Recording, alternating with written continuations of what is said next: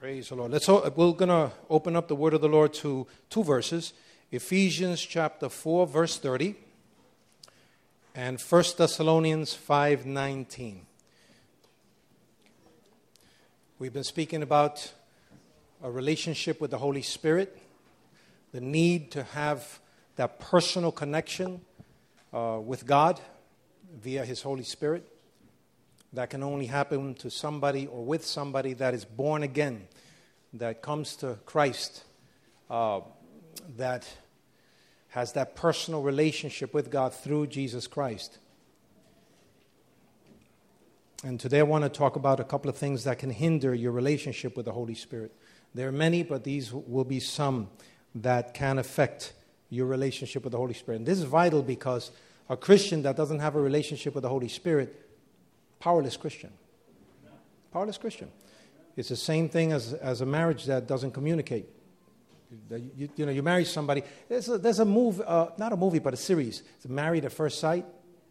You ever, anybody ever saw it? It's, it's the weirdest thing.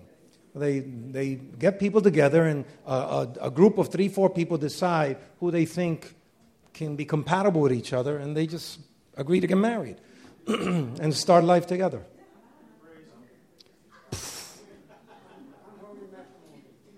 Oh, you know, they legally get married, but they don't know each other. And then they, the cameras hang around for the next six weeks to see how they did. Well, how do you think they're going to do? And it's, it's, it's, uh, it's hard. It's hard. But it's, it's worst when you don't have a relationship with the person you're with. And you know, the, the Bible says, Jesus actually said, when you pray, pray this way. Say, Our father. That's it. There you go. When you say our Father, what does that mean? It denotes relationship. If he's, and it also exactly denotes identity. He's your father and your son or daughter.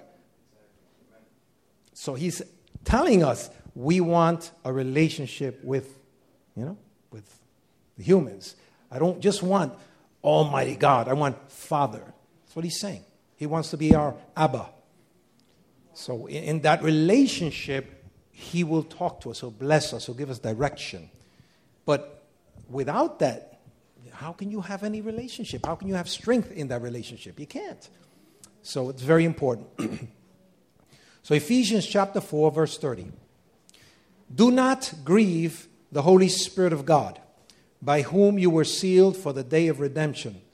Look at that. Another reason why we need the Holy Spirit, because He's the one that seals. He's the one that marks us for that day. He's the one that sets us apart for that glorious day of redemption. He's the guarantor. He's the one that guarantees. Anybody ever uh, filled out a mortgage? We had to do a, refi not so long ago. We had to sign, I don't know, 40 pages, 50 pages. Ridiculous. It's a whole book. We had to guarantee. Yeah. Calvary Christian Fellowship owns this building. Amen. Amen. Amen. Amen. Oh, you own it. And we made sure the loan was structured that way, that no individual owns it. You own it. But it needed a guarantor. It needed somebody to guarantee that if you default, it would fall on that person. That person be me. In other words, I believe in this so much. I believe in making sure this local church is open and, and thriving. I believe in us so much that when they said, Well, we don't know this entity called Calvary Christian Fellowship, I said, Well, I do. I know the people there. They are faithful. I said, Well, we need someone to guarantee it. I'll guarantee it. You understand? So uh, that's what they want. They want a guarantee. Well, guess what? The Holy Spirit is the guarantee. So when we get to heaven, when we get to heaven, right? The Holy Spirit says, I guarantee. Doesn't get any better than that. Doesn't get any better than that. Hallelujah. Do not grieve the Holy Spirit. So that means we could grieve the Holy Spirit. Let's go to 1 Thessalonians chapter 5, verse 19. I'm going to read that one from the Amplified Version. I like the extensive research that was given, and because of that, it shares several truths in a, in a, in a sentence form. First Thessalonians chapter 5 verse 19. Do you have it in the King James version or in the New King James version? What, what does your version say? Says, yeah. Quench not the spirit. Quench not the spirit. That's it. Very pithy. Very to the point. Very succinct. Do not quench the Holy Spirit. That's a command. Because Jesus knows we need the Holy Spirit. He says, I'm leaving. But it's good that I leave because the Father will send you the other comforter. He's the one that's going to lead you to all truth. He's the one. My God. We need the Holy Spirit. Then the Apostle Paul, by revelation, says, "Do not quench the Holy Spirit." In the other, in the Ephesians one, Ephesians four thirty, do not grieve the Holy Spirit. Well, isn't it interesting? It's really only people that are alive that can be grieved. I can go to the cemetery and insult all them people, and nobody would care. You know why? They're not here. They're not alive. They don't sense. But the Holy Spirit's alive. He's not a it. He is alive. And as such, you can grieve the Holy Spirit. You can disappoint him. And then he says, you can quench him. Whoa, that's not something we want to do. Well, guess what? Many Christians today have grieved the Holy Spirit or have quenched the Holy Spirit in their lives by their lifestyles, by their lack of faith, and by many other things. So today I wanted to share some of those things that we need to deal with. Father, thank you for your word. Thank you for your kindness. Thank you, dear Holy Spirit, for living in us and for directing us. Thank you that you're ever present. You're there for us. You, you are our paraclete. You are the one that comes to us and comforts us and directs us and gives us wisdom. And you take things from the Father and share it with us. You're the one that's there, ever standing by to help us. Lord, we praise you. I pray that you open up the eyes of our understanding that we might know this truth on a personal level, my God.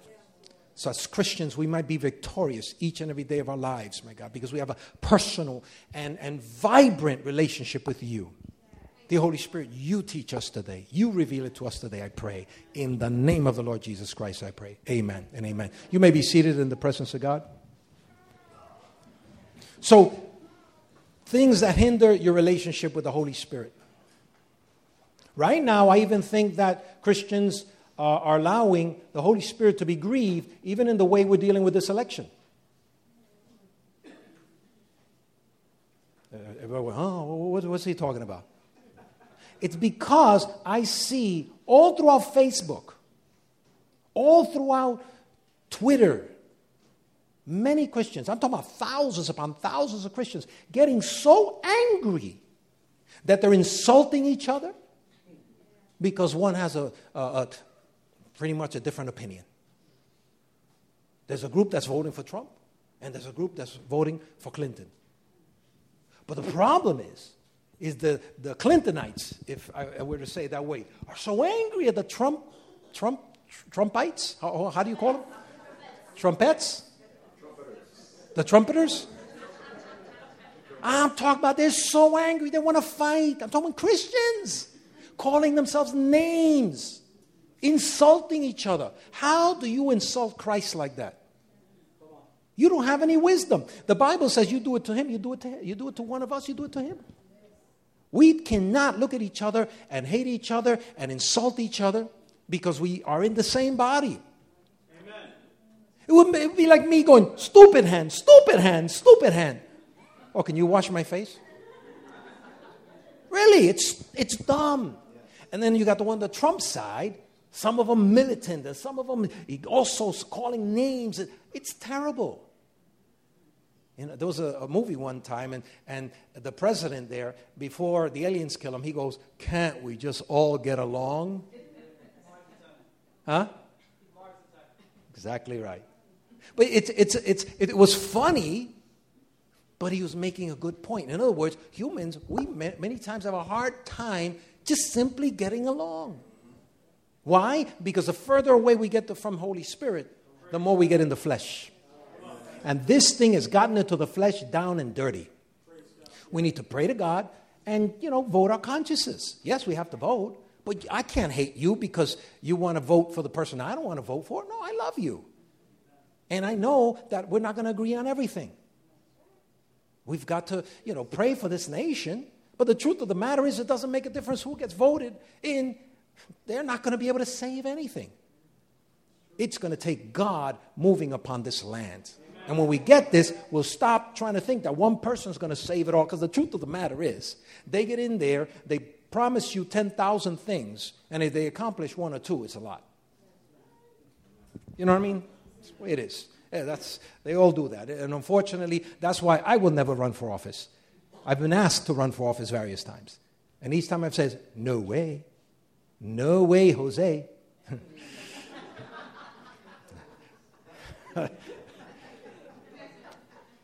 Sometimes I can get very corny, you know. But no, I, I just I want to emphasize that point. I'm not going to do that unless I unless I'm called to that. I wouldn't do that. I don't feel called to it because it's such a struggle because they get into the flesh so quickly. We're not voted today by how good our points are. We're voted today by how I could kill the other person's character.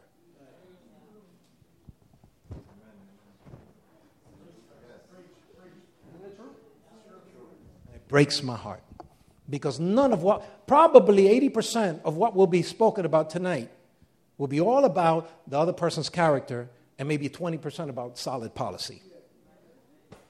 How can we get ahead as a nation like that? You know? But again, these are things that grieve the Holy Spirit. And what I'm the reason why I'm saying this to you is that I don't want you to, to, uh, to debate who's the best person to vote for. That'll be on you.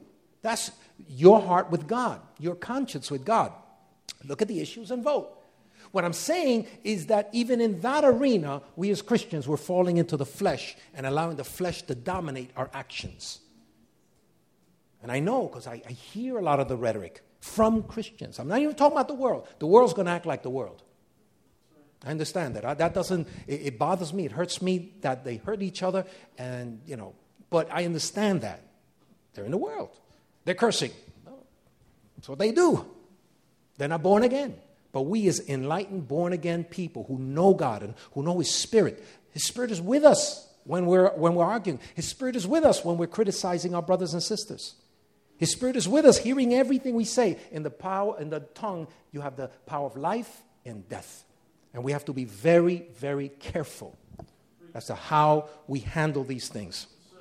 Hallelujah. So, one of the things that I wanted to share with you that hinder the Spirit of God freely moving in your life and giving you direction and wisdom is unconfessed sin. 1 John 1 8 and 9. If we say that we have no sin, we deceive ourselves, and the truth is not in us. If we confess our sins, He is faithful and just to forgive us our sin and to cleanse us from all unrighteousness. This is not a pretty message, but let me tell you, it's what we need right now. Because when we walk in unconfessed sin, when we walk in the flesh and don't allow the Holy Spirit access into our lives, as the great um, teacher and instructor, if we don't allow Him to mentor us, how does He mentor us? When we sin, we sense it in our hearts. We feel bad about it. And thank God that we feel bad about it because that means that your spirit is tender and sensitive to the Holy Spirit. There are people walking this earth that have seared consciences. That the Spirit of God cannot knock on their door anymore, on the door of their heart. They don't feel a thing. And they know it. Say, I don't feel anything. I know, I know where I'm going. I would never, ever want to be in that place. Dear Holy Spirit, never let me get to that place where I'm not sensing you anymore, where, where I'm not feeling, you know, that, that, that, that touch of, of your heartbeat that's saying, son, you're in sin. This is not your nature. Your, your, your nature now is from the kingdom of God. You're a child of God now. This is, uh, this is be beneath you now, that lifestyle, these actions, th- these behaviors. Unconfessed sin can grieve the Holy Spirit. And the Holy Spirit takes a standby position. And many in the body of Christ are like that today. We need to get back to Almighty God. If we have something that we know is wrong, the Spirit of God will give you conviction. And conviction will always draw you to God. Condemnation, which is what the devil does, will always draw you away from God. Got it? So if you feel conviction, you feel like getting on your knees and, oh, God, forgive me, that's good. If you feel con- condemnation, oh, I'm not going to go back to church, man. I just feel too bad. I just, I, I, I'm not worthy anymore. That's the enemy trying to separate you from Almighty God. Know the difference, people. Know the difference. Come back to God. When you sin, run to God. See? And, and, many times you get so sensitive that the moment you sin, you know it right then, right then and there. Who I blew it. Oh God, I'm so sorry. What I said was wrong. Uh, the way I thought was wrong. The way I behaved was wrong. You know it right away. So what we do is we go back to God. God, forgive me. And He's faithful and just to forgive us and cleanse us of all our sin. So that's the first one. The second one is doubt. Doubt is a killer. When we doubt that God can move in our lives, when we doubt the Word of God, that is a killer. James 1 6 through 8. Let him ask in faith with no doubting. For he who doubts is like a wave of the sea, driven and tossed by the wind. For let not that man suppose that he will receive anything from the Lord. He is a double minded man, unstable in all his ways. When we doubt, we become unstable in our faith walk. We're here today, we're here tomorrow. We pray in faith today, and tomorrow we make confessions that nullify the prayer we said the day before. We have to become rock solid in our faith. I'm not saying we're perfect because in this world, while we're in this body, we're always going to be tempted to feel sad, to be angry, and, and to have different emotions. But one thing is solid is our confidence in Him, our confidence in His ability, our faith in Him and His Word. So when I don't feel like it, I still declare His Word over my situation. I still declare that He can heal me. I still declare that He leads me. I still declare that God's going to turn my situation around for the better. I still declare that Holy Spirit can make signs and wonders happen in my life. I declare that this situation that I can't control, God is in control of that situation. God is in control of my family. God is in control of my workplace. God is in control of my mind, my, my thoughts, you know, my, my, my future, my destiny my eternity, He's in control of that. So whenever I'm tempted to get into that place, whenever I get into a funk, you know, when you get into a funk, you don't feel like doing anything? You just don't feel. I go, God, I worship you. And I don't feel it at the moment, but I know what I'm doing. I'm connecting with the one that can turn the situation around. And number two, I know my emotions are like this. My emotions are like that. So I don't trust in them. When I'm not feeling it, I still worship Him because that's my faith discipline. See, as Christians, we become disciplined in the things we know are going to bring deliverance, are going to bring healing, are going to bring the wisdom of God to the fore, are, are going to bring the strategy to the scene. So when I don't feel like it, I still practice my discipline. There are times my body's telling me, no prayer today, please. Hon, I'll be right back. I'm going for a prayer walk. And my body's fighting me, my mind is fighting me. I'm saying, shut up. You're going to pray. You have your children to pray for, your wife to pray for, your church to pray for, you have the nation to pray for, you, you have to pray for different strategies and different things the Lord showed me. I have to pray for them. And sometimes I'm, I'm in a battle while I'm praying, and I don't care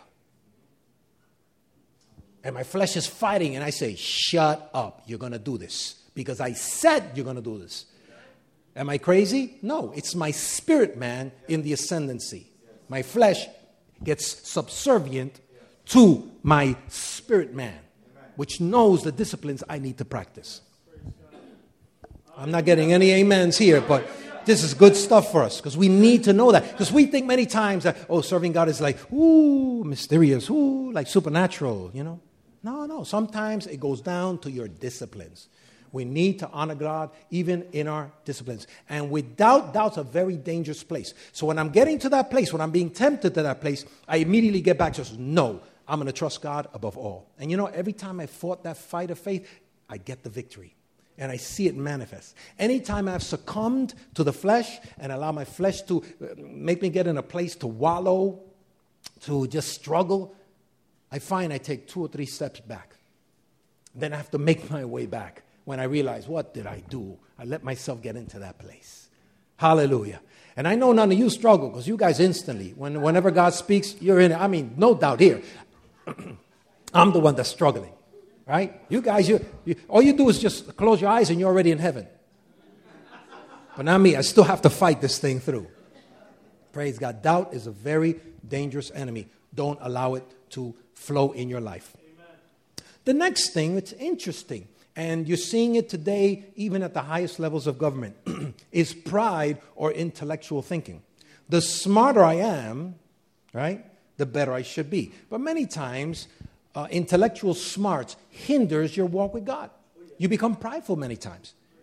They're Christians that, that, you know, they're very educated in the natural, and after a while, they, they, they their faith life starts going down and down and down because everything is, everything that has to be justified in the natural or everything has to be uh, understood. There are things in God you're not going to understand in the natural realm.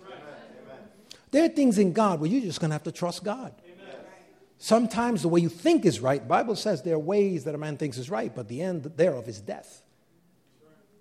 And you even see it today in today's educated folks. I mean, they are destroying this nation. The educators, the ones with, with, with the Wharton educations, with, with the Yale educations, with the Harvard educations, they're the ones that have us over $20 trillion in the hole. The senators, the congressmen, the ones that we vote for, for them to go there and fix it, they're messing it up. You know what $20 trillion is? I don't. I have no idea what $20 trillion is. That means nothing to me in my head because it's too big. There's no way we could pay that back as a nation. But yet, it's the educated folk that got us there. And yet, when the, the, the Christians go there to pray, because there are chaplains that pray with the congressmen, there are chaplains that pray with the senators. More and more are saying, oh, we don't, we don't need this prayer thing. We don't need this. We, we, we don't need you guys. Well, then, if you don't need us, then why are you in such a mess? You can't get together. You can't make a decision together. When they talk to each other, they insult each other. That's what education is going to give us?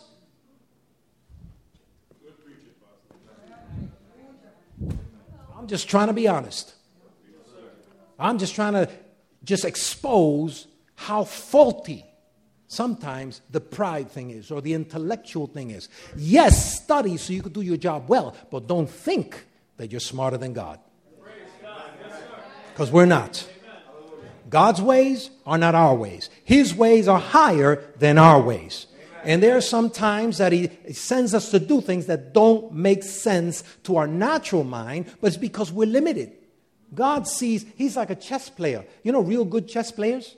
They can actually see five, six, seven, eight moves ahead. And I, I, can't fathom that. That's too much. I play chess, it gives me a headache. Yeah, because I'm trying to think two, two steps, three steps ahead. And afterwards, it starts giving me a headache. Yeah, but what if he does this? What if he does? And then the guy says, listen, half an hour already, move it already, move it.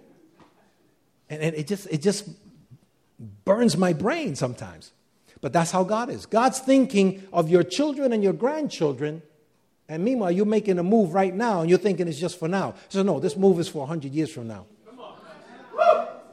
Hallelujah. That's how God thinks. And meanwhile, we're just thinking, what's God going to do? I don't know. How, tomorrow, you have any plan? Ah, nothing. Nothing's going to happen. No change. We can't even think past tomorrow sometimes. God's thinking 30 years, 50 years, 100 years, 200 years. Hallelujah. Praise God. I remember when my grandmother, before she passed away, she told my dad, You're going to have a minister in your family. You're going to have a son, and he's going to be a minister. How in the world does she know that? Well, my dad asked. He says, God told me that you're going to have a son, and he's going to be a minister. So, he, so she gave him a prophecy that wasn't even for my dad, it was for my dad's son. Why do you think uh, when God revealed himself to old Israel, he says, I am the God of Abraham, Isaac, and Jacob. Because he thinks transgenerationally. We, we only think about tomorrow. Man, if I only can get past this week, I'll be all right. right? The truth of the matter is, no, you're not going to be all right. If you don't start thinking like God and start uh, allowing God to direct your steps, no, you're not going to be all right because there's always going to be another issue, another problem. But when we submit to God and we have faith in God and we allow the Holy Spirit to direct us, He'll direct us for the next years, five years, 10 years. And some things we're doing now won't have any impact now, but they'll have, have impact 10 years, 20, years, 20 years from now. Hallelujah. Amen. See, the thing is, we want things right away, right? God is saying, I want you to sow seed. And you know what's the problem with seed? Seed loves to take its time. Seed needs to go through a process. When you put the seed in the ground, it just sits there. And after a while, it starts putrefying. And after a while, it starts like decomposing. But all along, there's a process that it's going through. And after a week, a month, depending on the seed that you sowed, you get a little, small little leaf that comes out of the ground. Did it finish? No, that's just the beginning. It takes time. So, some ideas, some concepts, some things that God asks you, God said, I'm going to use you, and, and, and you're going to do this, and you're going to do that. You say, Amen. Year from now, nothing. You see nothing. You're only putrefying. You're in the ground somewhere in a dark place and you're going through all sorts of changes and your life is topsy turvy and you, you look, you can't see your way out of anything. God said, Yeah, you're going to bear fruit, but first you have to, you got to go through the metamorphosis. That's going to take time. And that, this is one of the things that I didn't appreciate. God called me, right? He said, You're going to be a pastor. But He didn't tell me all the things I'm going to have to go through. But you know what he told his disciples?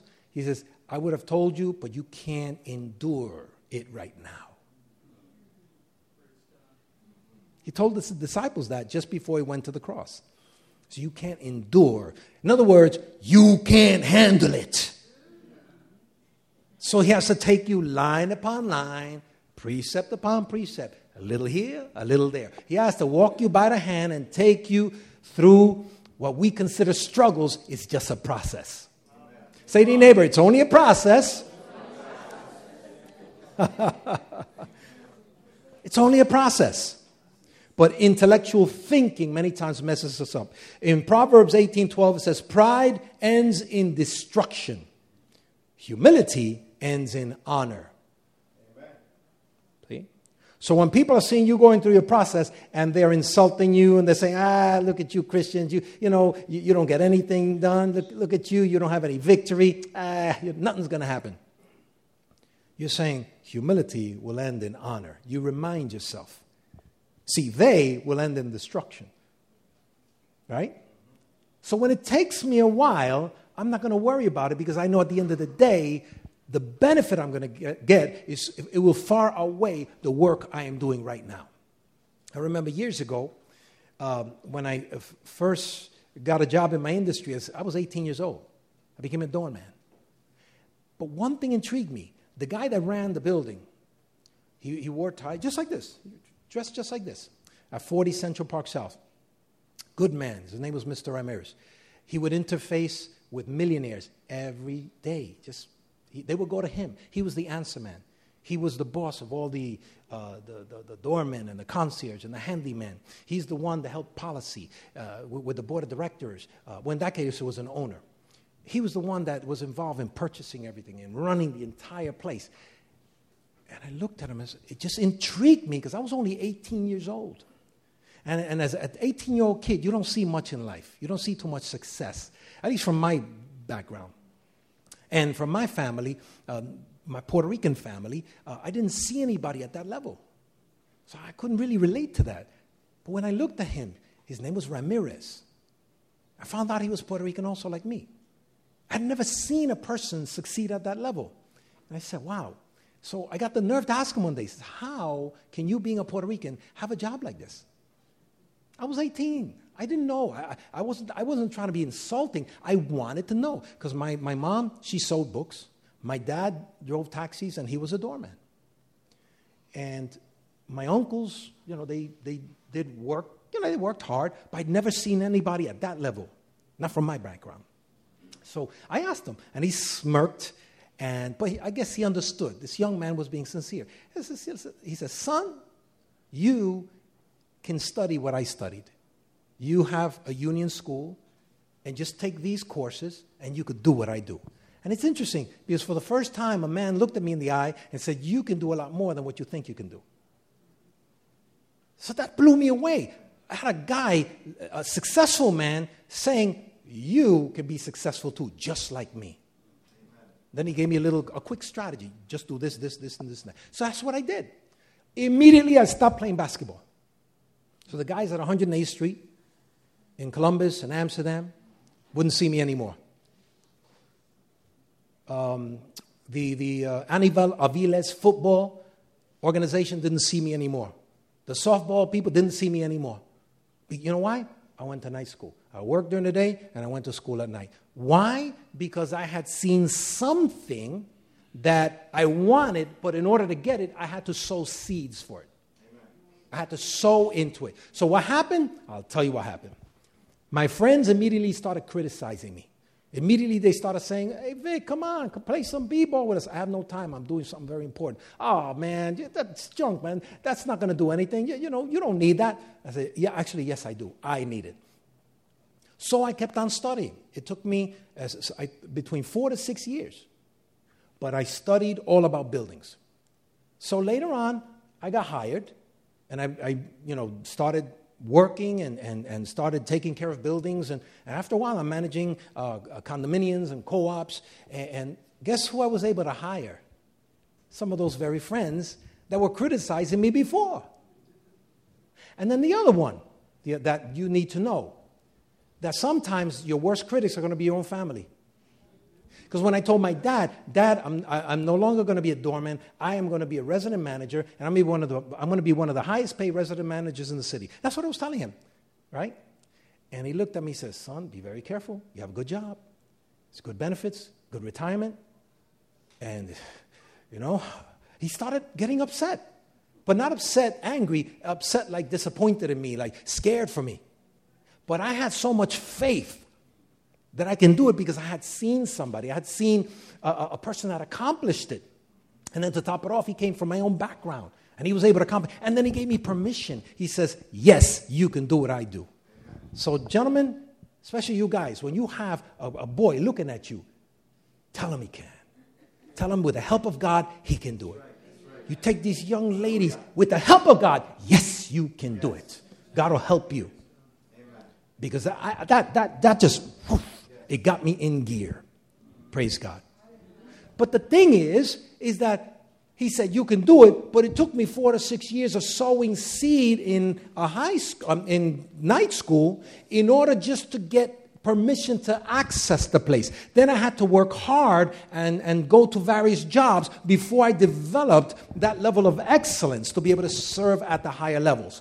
But the issue is, is that I decided whatever it takes, I'm going to sow seeds. I'm going to work the process. Say with me, work the process. Work the process. We need to work the process. And the problem is if we are we have this intellectual thing, you know, we'll try it once or twice, we'll try it for 2 months. If it doesn't work, we give it up. No, don't give it up. Don't give up on God because He hasn't given up on you. Don't give up on, on what the dream that God has placed on your heart because it takes a little longer. Anything worth its weight in gold will take suffering, will take process, will take sacrifice, will take getting out of your comfort level in order for you to walk into that better future that has benefits for you and your family and for even the ministry that God's called you to do. Praise God. You see, and this is why I look at that. I see so many Christians unwilling to go through process. I say, you're not going to grow. You're not going to grow. And I don't know where the teaching has come in, but today there's a, a, teaching in Christianity that says, oh no, just confess it and you'll have it. That's just part of it. You need to confess what you sense God is calling you to do, but then you have to be willing to pay the price to enter it. And the price takes time, it takes talent, it takes treasure, it takes sacrifice. Amen.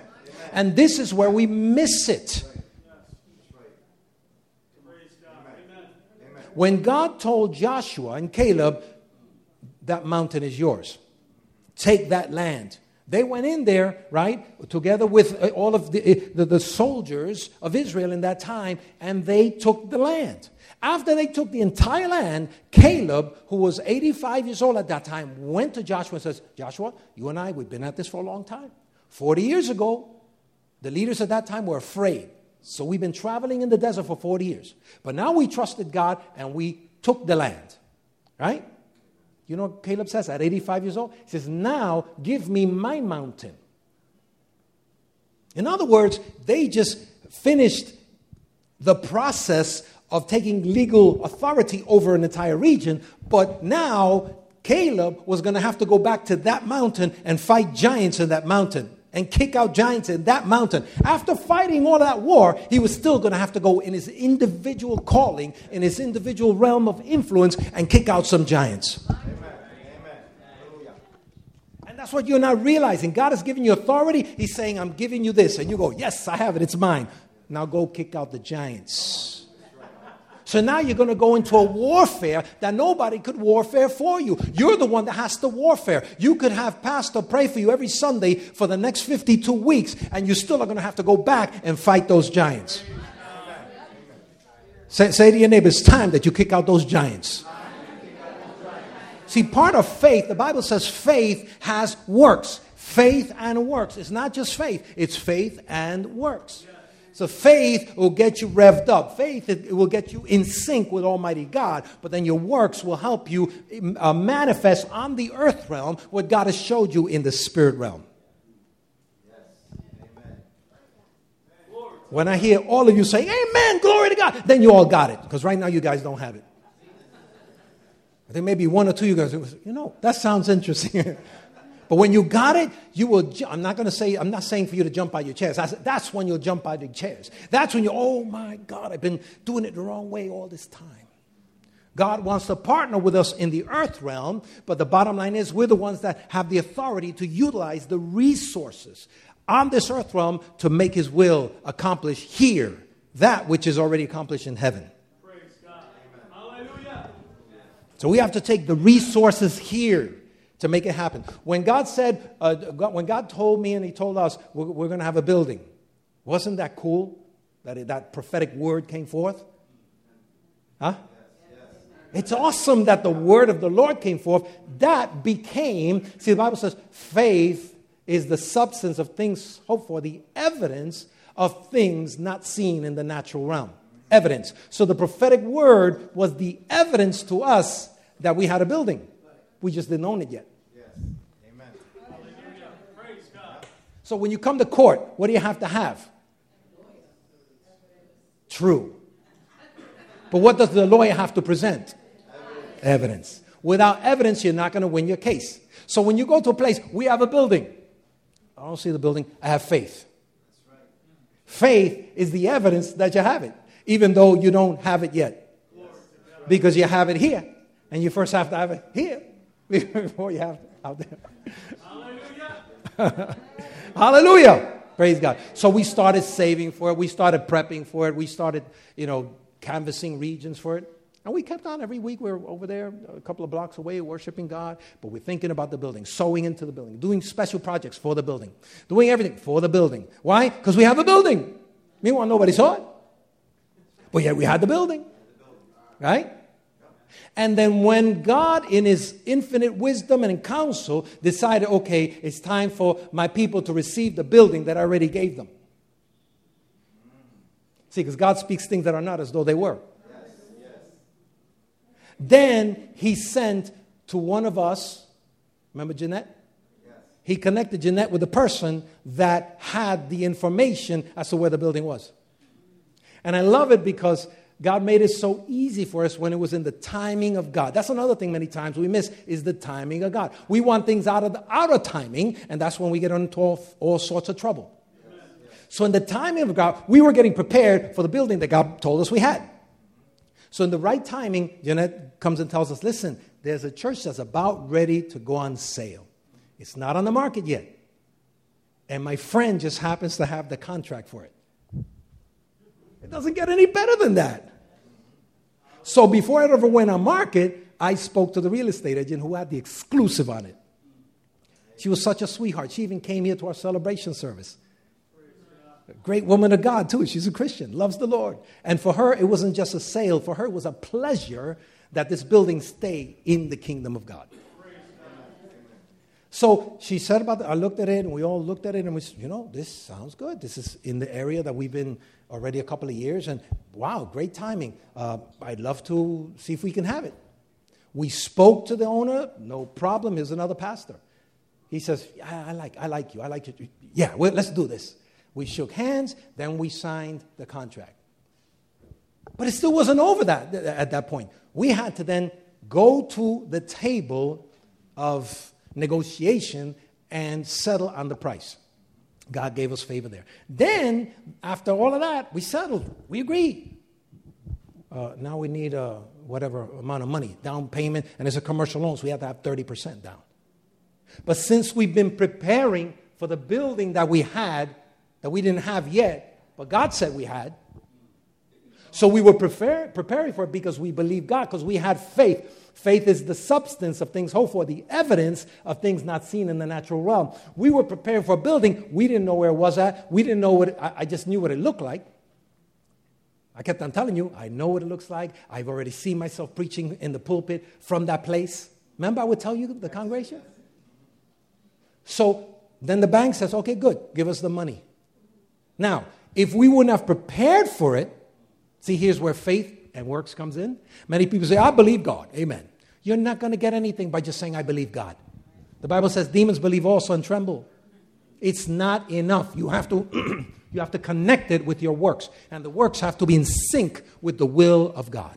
Amen. So what happens? We got the building. Guess what? We're sitting in the building right now. Yes. Praise God. And that's just one step of, of, so many testimonies that all of us have in our lives and when we decided to trust God. I remember one time, uh, crazy thing was happening to me. I was, I mean, I mean, one week away from losing the house I had in Pennsylvania. Not this one, a previous one, years ago. One week away. And I got a guy that wants, you know, a person that wants to buy it. So we do the negotiations, everything's fine. Three to two days before the closing, the guy backs out. Guy backs out. So what does my mind say? I'm messed up. I'm going to lose the home. I'm lose my down payment, lose everything. I'm going to lose the home. And I was in, in worry and concern. And then suddenly, I was in my living room all alone. I think uh, Gwen was picking up the kids at school or something like that. And I'm in my living room. Some, uh then suddenly I felt a spirit of faith come upon me. I just felt it like a mantle. And I just said, Oh, no, no, hold on a second. And right there, I said, Devil, you're a liar. This house will sell. Father, I declare that a buyer comes forth with the money and we're going to close on this home. It's crazy. It makes no sense. That's not how you do business.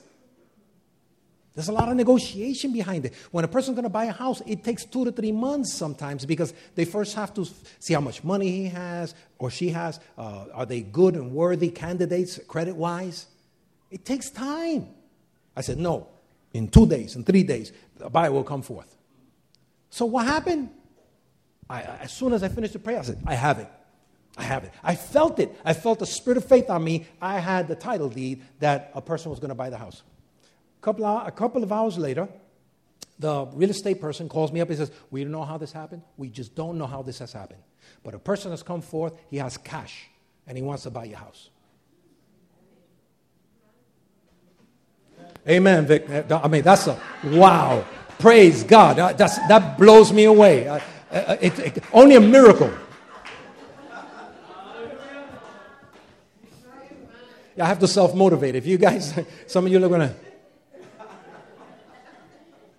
To me, that was amazing. But I knew it when I made the prayer. And when they called me, I went,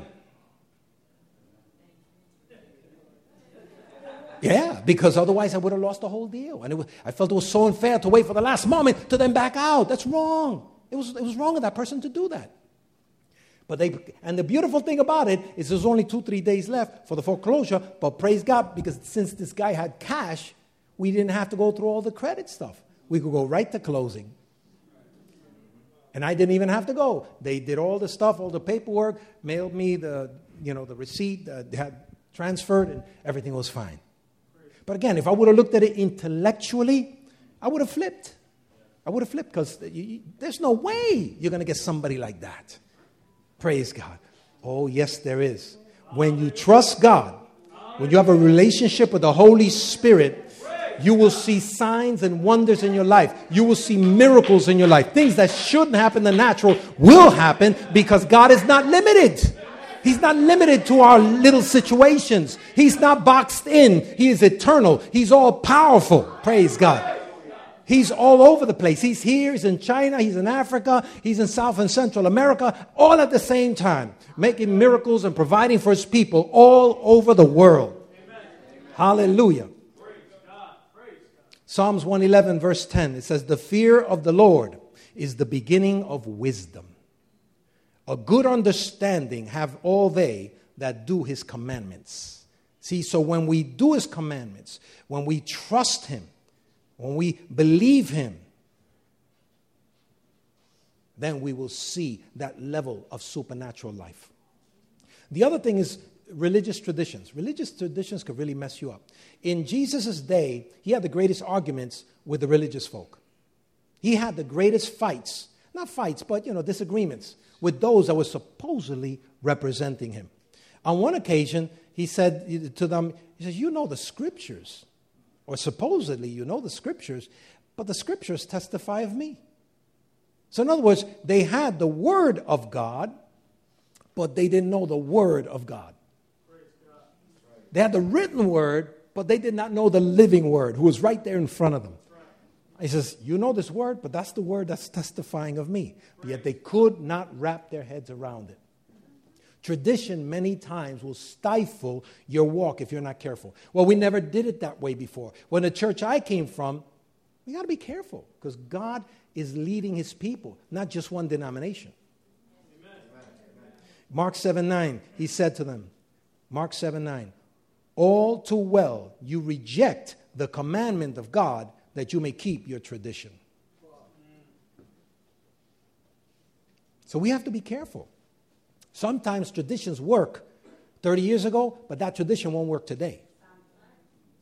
God's doing something different. He'll never break his principles, but sometimes he moves differently. One, one, and one time, he spoke to a person and they were healed. Another time, he spit in the person's well, not in, the, not in their face, but he spit on the ground, made mud with it, and threw it in his eyes. You know, God's creative that way. He'll, he'll do things differently. In the Old Testament, um, Israel was in a sinful condition again. So he told Moses, I want you to raise up a bronze serpent right in the center where they were at. A bronze serpent. And he called it Nehushtan. And he says that serpent, if anybody is being attacked by little serpents that were biting them, and, and the, the serpents had fire on them, the weirdest thing in the world.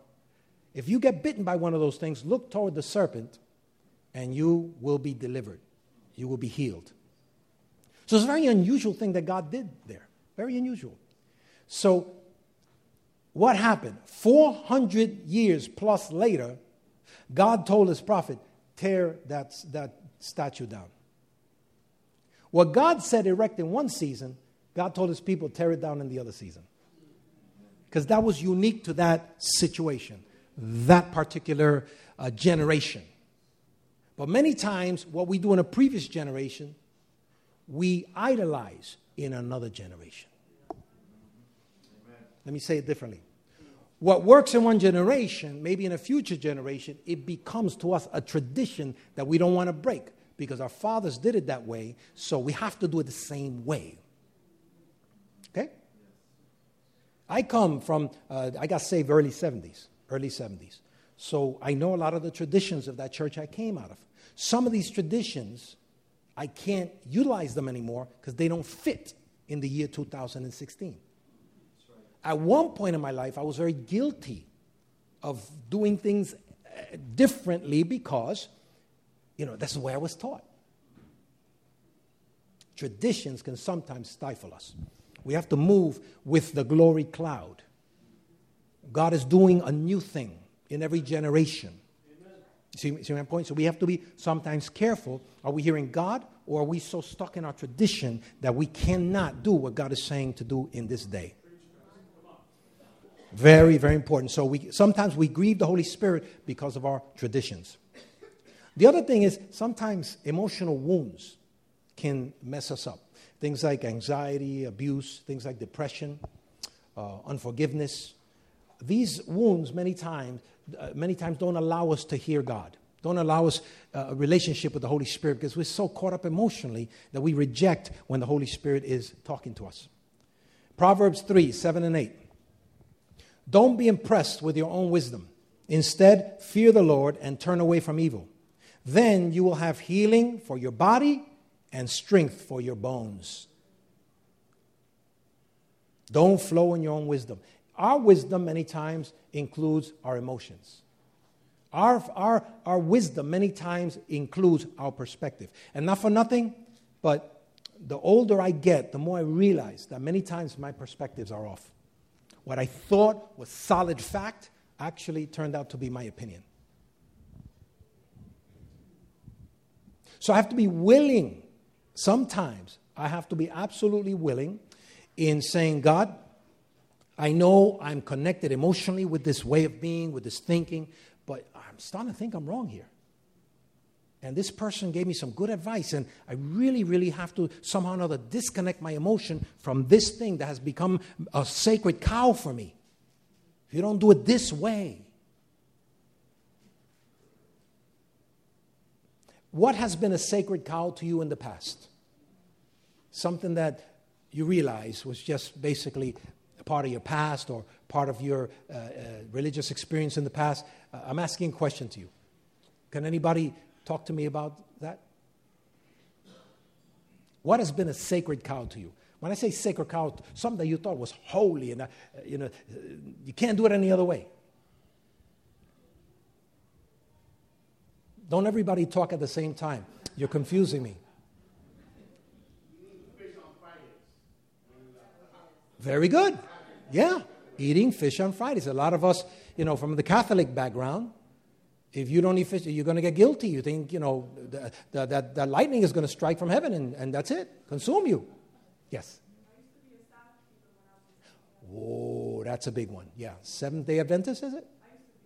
Right, right. That's a big one. It's a big debate, too. And to this day, there's a very big uh, um, debate on uh, the, the translation of a specific series of verses.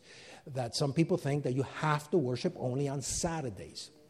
And then there, you look at the history of the church. There's at one point of the church uh, that, that the Christians started worshiping on a Sunday versus on a Saturday. And Jesus one, one day told the disciples, I am Lord of the Sabbath. So, uh, you know, you, you, that's, that's a great teaching, by the way. But still, that's a sacred thing to many. And thank you, a great point. And, and watch this. The way you translate or interpret Scripture many times creates your, your filter of how you live out your life. Sometimes we translate Scripture in a specific way that later on turns out not to be the right thing. I was raised in a church that the women were guilty of everything. Everything, everything. They could not cut their hair, they could not wear pants, um, they could not wear any makeup because the Bible said so. So I just took it for granted that the Bible said these things. When I started studying scripture, I realized the Bible really didn't say that. They would use verses like Deuteronomy chapter 22, verse 8, uh, Deuteronomy 22, 11, for a woman can, uh, not being able to wear pants. But it doesn't actually say that. It says men shall not wear women's clothing and women shall not wear men's clothing. That's an abomination. But in those days, there were long frocks that men and women would wear. Uh, I guess the design delineated which belongs to a man, which belongs to a woman. But from the tradition I came from, it only spoke about women wearing pants. Hence, any woman that wore pants in the church immediately was signaled for uh, discipline. Disciplina. A discipline meant you sit down, you can come to church, but you have to sit in the back, and everybody knows you're in discipline. So as they pass by, you go, you disciplined person, you. you know. So, I mean, I understand sometimes church has to discipline, but they would discipline that specifically because of their tra- specific translation of that verse. So when I spoke to the pastor, I said, Pastor, look what it actually says. It said, Men shall not wear women's clothing, women shall not wear men's clothing. When you study the, the history of pants, to this day, to this day, you look, women in the, old, uh, the older times had knickers on, and this was for women, right? To this day, you look, there are women's pants, there's men's pants. In Scotland, men don't wear pants, men wear kilts. But to my tradition, they were disciplina. Because you don't wear women's clothing, because the women's clothing is, is, is you understand? So you, we could take this the wrong way. You understand? Then the makeup thing. Yes. Um, I didn't go to the movies until my early 20s because going to the movies was a sin. That was another one, yes. And, and, and in that same vein, there was some that preached from my tradition that you can't have a TV in your house. So we had services where we would take the TVs to the front and we would take hammers to the TVs and we would destroy them. well, they were all black and white in that time, but we would destroy them because here was we were becoming like the Pharisees. Pharisees in, in many, many years ago would create laws to protect them from breaking the real law. So here's the law of God. Then they would create commandments, man made commandments, to get so far away from the actual law. Like in other words, don't commit adultery. So they created a law that says don't, don't shake a woman's hand. Don't even look at a woman. Don't, don't, don't, don't even discuss anything with a woman because of their fear that if they interface, I'm not saying woman. I'm just saying that. give me five. Give me five. You're, you're, you're a man's man. You know that. So I'm just saying, parenthetically, they would create laws to protect them from ever breaking the real law. So there were so many laws that when Jesus came, he would criticize them. He says, You've got so many laws. You're just creating sons of the devil worse than yourself. You see? So, from my vantage point, that's what also happened. Women can wear makeup. Well, you can't see a movie. Why? Because if you go to the movie, you might see something that might make you sin. See? And that was the issue. Stay away from that place because that's the devil's playground. Right? Forget about the fact that, you know, we might have judgment. You know, just don't go to our movies. Go to G movies. You, you understand? You could, but the truth of the matter is, there is an element of truth there, but they were creating laws to protect us from ever. But here's the problem they started saying, God said that. See? So when you say that God says something never said, then it's no longer the word of God. It's a man made tradition, and it doesn't glorify God. It creates people that are enslaved. A, it's a type of bondage. What in the world? So many things. And we do that. Yes, yes, Artie. Middle Easterners, that's what they, they're going by bondage with the Sharia law and all that stuff. It's, you want to open up a, a, a can of worms, huh? The answer is yes, especially for the ladies. Especially for the ladies, but that's their law. And they, they, their law is all encompassed because it's governmental law, it's religious law, it's social law, all combined. But the, the, the challenge with that is that, and they're saying it's God's law. See, again, when we say it's God's law, who's going to argue God? See my point? But the problem is, is when we trust man, who's supposed to represent God, and he's off, is he going to truly represent God? The answer is no. Yes. What about what about um like earlier you said uh, what like what were our golden cows? Uh, when I was coming up, I grew up Catholic. Um, confessing, going to that booth yeah. was like every Wednesday, so that if you sin by Friday, at least it's not that many sins. on Wednesday, I, I, read up on Wednesday, so I, I won't go to hell immediately yeah. on Saturday.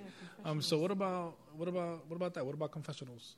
Well, the Bible says confess each other's sins, uh, confess to each other uh, our sins, so we may be healed. So basically, what, what God is saying, well, confession is good for the soul, but you can't just confess to anybody truly the one that's, that forgives is Almighty God. It's not a priest. I can't, you know, you're, you're forgiving my son. I can't do that. God's the one that forgives because I'm not the one that died on the cross, right? But when we confess, let's say if you have an issue you're walking through, you need another man to help you. Especially, let's say, I'm just going to throw something arbitrary, nothing to do with you.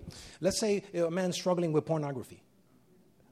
You know, it's hard to go to your wife and say, hon, man, I'm struggling with, with pornography. It's better for you to go to a man that you could trust, a, a man of God, somebody that you guys could pray over it and, and you could, you know, that's me, right? I, I think they're, they're watching you live and they want to also ask a question. You guys online, you got to hold off on it, all right? I got enough questions over here in the home front. You said earlier that we would create rules on top of rules to keep us from breaking the commandments. Um, is is that like uh, similarly how it compounded off of confession to then you got to do ten Hail Marys and two Our Fathers in order for the, to this? Absolutely. Absolutely. Yeah. These are man made rules.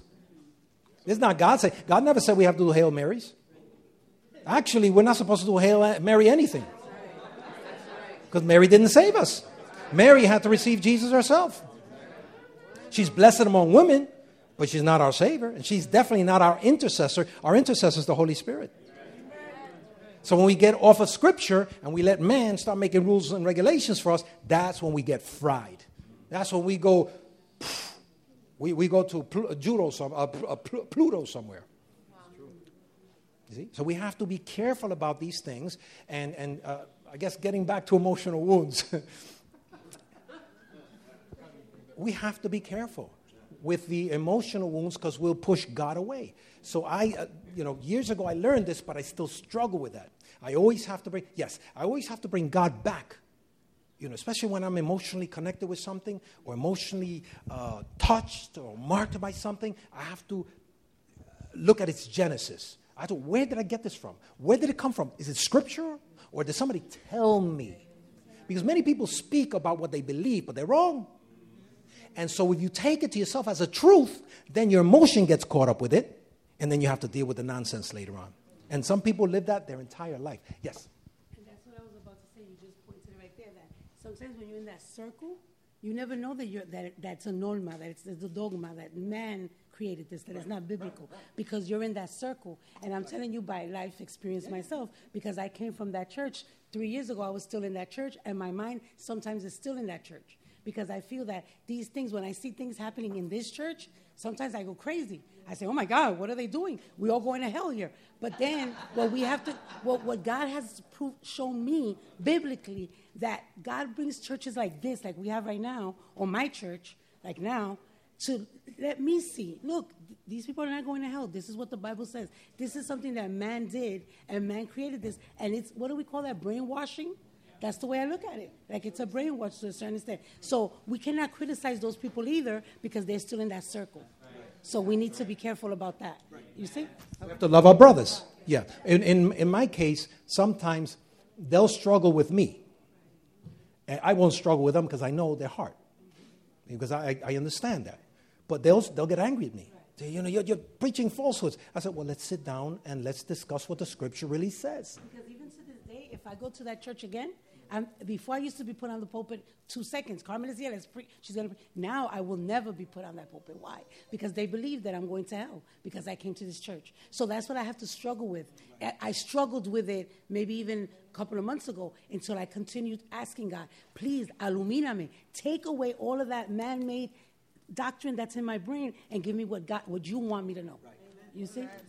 That's good. That's good. You're right. And the reason why they'll think you're going to hell or missing God is because maybe a little makeup, or maybe the, the, Still, I'm still there. you still there. Yeah. You may you may cut your bangs. Right. That, That some of them believe that if a woman cuts her bangs, that's bad. Listen, the, the bangs will go in your eyes, man. Poke your eyes out. You gotta cut them things right. You gotta cut them bangs from time to time. I heard your message at 12 o'clock last night, midnight.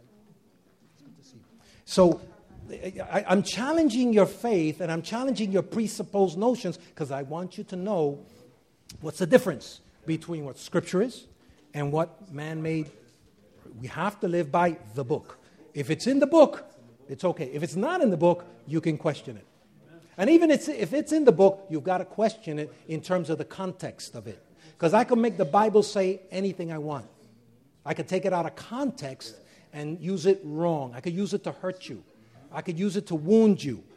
I could use it to make you th- make make me better than you. And the, the context of the book is love, restoration, God wanting His family. Amen. Amen. Praise God. Yes. Uh, I was gonna say that um, that's true in every aspect of our lives because um, you know God intended to be a part of every aspect of our lives. And what you see, what I think is that the enemy has used that as a catalyst throughout the from the time that um, we saw that snake go up, because we do it even within culturally. There are some things that we do culturally that we think is right because we were taught that it was right. And if you really went back and you realized why people did some of the things that they did, it was because at that point it was a convenient thing. And yet we do it today thinking like there's no other way. And you'll find that you even have cultural battles. You have the Dominicans against the Puerto Ricans, against the Mexicans, because each thinks that what they do is right, when in the beginning it was just done because it was convenient. When, uh, as an example, when Pentecost, uh, the Pentecostal church was first born, um, there was a great move of God, uh, Spirit of God, uh, in, in uh, Pastor Seymour's church. And uh, I think it was somewhere in California. And after the move of the Holy Spirit, they made a decision to, to separate themselves from anything that would appear uh, prideful or arrogant. Uh, and so they would dress in white and black. They would put no color. Men would wear white shirts, black uh, tie, black pants. Women would dress all the way to here and all the way to there. Because this way they never they wouldn't expose anything in their body. And this was a voluntary thing they decided to do. They wanted to live holy for god totally separated. And even in the color scheme and in their clothing they wanted to make sure that uh, they were uh, righteous and clean and, and separated from the world. They call it being separated from the world. So as the history of the pentecostal religion kept on forming the next generation did the same thing. Then the following generation did the same thing but after a while, they didn't realize what was the decision of why they decided to dress that way. It was a voluntary thing as an act of, of voluntary submission to God, as an act of reverence to God, as, as an act of, of, of a show of a separation from the world. They knew that didn't save them, but it's just that they wanted to show uh, a demarcation or a difference from those in quote unquote the world. But two, three generations later, they were teaching those generations no, you can only dress this way, this way, this way. And you can't use this type of color. And you have to dress with a jacket. You have to dress with a tie for the men. You cannot have uh, a beard. You cannot have a goatee. Um, so this is, I go there, they kind of look at this. This is not a good thing for them. They don't enjoy this. You can have a mustache, but you cannot have this. And one of my greatest arguments were well, excuse me, our Messiah has a beard. I'm not getting this. But it was vanity. You have to stay away from vanity because vanity becomes sin. So in my generation, when I came up, they still were teaching that white shirt, black pants for the ladies, just down here, just there. But they didn't any longer have the spirit of the reason why. Now they have the letter, letter of the law. If you don't do it that way, we'll put you in discipline because it's a bad thing. They, they, they didn't have the heart of the ones that received the original revelation of that. And that's where we have to be very careful. Praise God. Hallelujah. The other thing is, and I'm, I'm i got to finish. I got to finish. Uh, so let me finish with this. An unyielded spirit. When we refuse to submit to God, when we refuse to submit to the Holy Spirit. Samuel 15, 1 Samuel 15, 22 and 23. But Samuel replied, What is more pleasing to the Lord, your burnt offerings and sacrifices or your obedience to his voice. Listen, obedience is better than sacrifice, and submission is better than offering the fat of rams. Rebellion is as sinful as witchcraft. You, some of you are going to hear that for the very first time. You know how bad witchcraft is to God? Rebellion is just as bad as witchcraft to God. No, but witchcraft, that's uh, rebellion is just as bad as witchcraft. So when we rebel against God, when God is telling us, submit to my word, submit to my way, and I'll bless you. No, I'm going to do it my way. That's what this generation does. This generation doesn't want to submit to anybody. And the young folk don't want to submit to anybody. They, want to, they don't want to submit to parents. They don't want to submit to the teachers. Today, the, the students are beating up the teachers. And if the teacher touches them, the teachers get in trouble. In schools and universities, you can't tell students now. That, students even got safe zones. You can't speak to them, you can't offend them in any which way. We're getting away, away from God's word, away from our purpose, from the way God created us. We were created to be in submission to another. Coaches help us to be great, but to be able to be great and submit to a coach, that means you have to yield yourself. That's why people uh, who are very great, they all have coaches, but what do the coaches do? They make them run faster, they make them do more exercise, they make them disciplined. Same thing, God's word disciplines us, not to hurt us, but to make us better, to make us effective in our call of God, in our family, in our relationships. Praise God. So, unyielding spirit, this is not a good thing. Look what it says. Rebellion is as sinful as witchcraft. Stubbornness is as bad as worshiping idols. Anybody stubborn here? Don't raise your hand. Don't raise your hand. Don't raise your hand. It's as bad as worshiping idols. I'm not getting many amens. This, I'll tell you what, next week I'll preach a message that will have you guys jumping up and down, right? No, no. See, this is how you get revelation. You sit and you soak in the word and you learn the word for yourself. Then it says this So because you have rejected the command of the Lord, he has rejected you as king. He's talking to Saul. See, so when we reject God, many times we don't realize that God says, okay, I have to put you aside. I have to raise up somebody else to do what I really wanted you to do. Until the day that you realize it and you go, okay, God, I'm going to submit to your process. Okay, fine.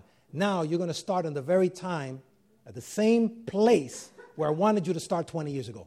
Now you're going to start the process. So some of you should be a lot farther ahead but since you were rebellious, since you were stubborn in the presence of God, God said, okay, stand by. But now's the day to be unstubborn.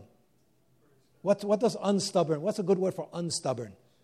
Yielded, surrendered, obedient to Almighty God, right? Obedient to His word, to His, his way, obedient to the voice of the Holy Spirit. And, and, and, I'm going to talk to you in a couple of weeks how are some of the ways we hear the Holy Spirit. But one of the ways is you just know, you just sense it, that the Holy Spirit is leading you in a certain way. You, you sense that permission inside of you, or you sense that, that move of God in your life. And you say, oh my God, this is not right. Or this, yeah, this is what God wants me to do. Sometimes it's not a voice, it's just a leading, a gentle leading. Somebody wants uh, a lot of fanfare. They want a prophet to come in from, I don't know, from England. Yay, the Lord is going to use you greatly. Amen. No, sometimes just a gentle leading. One time, uh, God spoke to the prophet, and the prophet went out to hear the voice, and he saw the thunder. He said, God wasn't there. And he saw this, God wasn't there. He saw a great noise, God wasn't there. Then he heard God in that still, small voice. Hallelujah.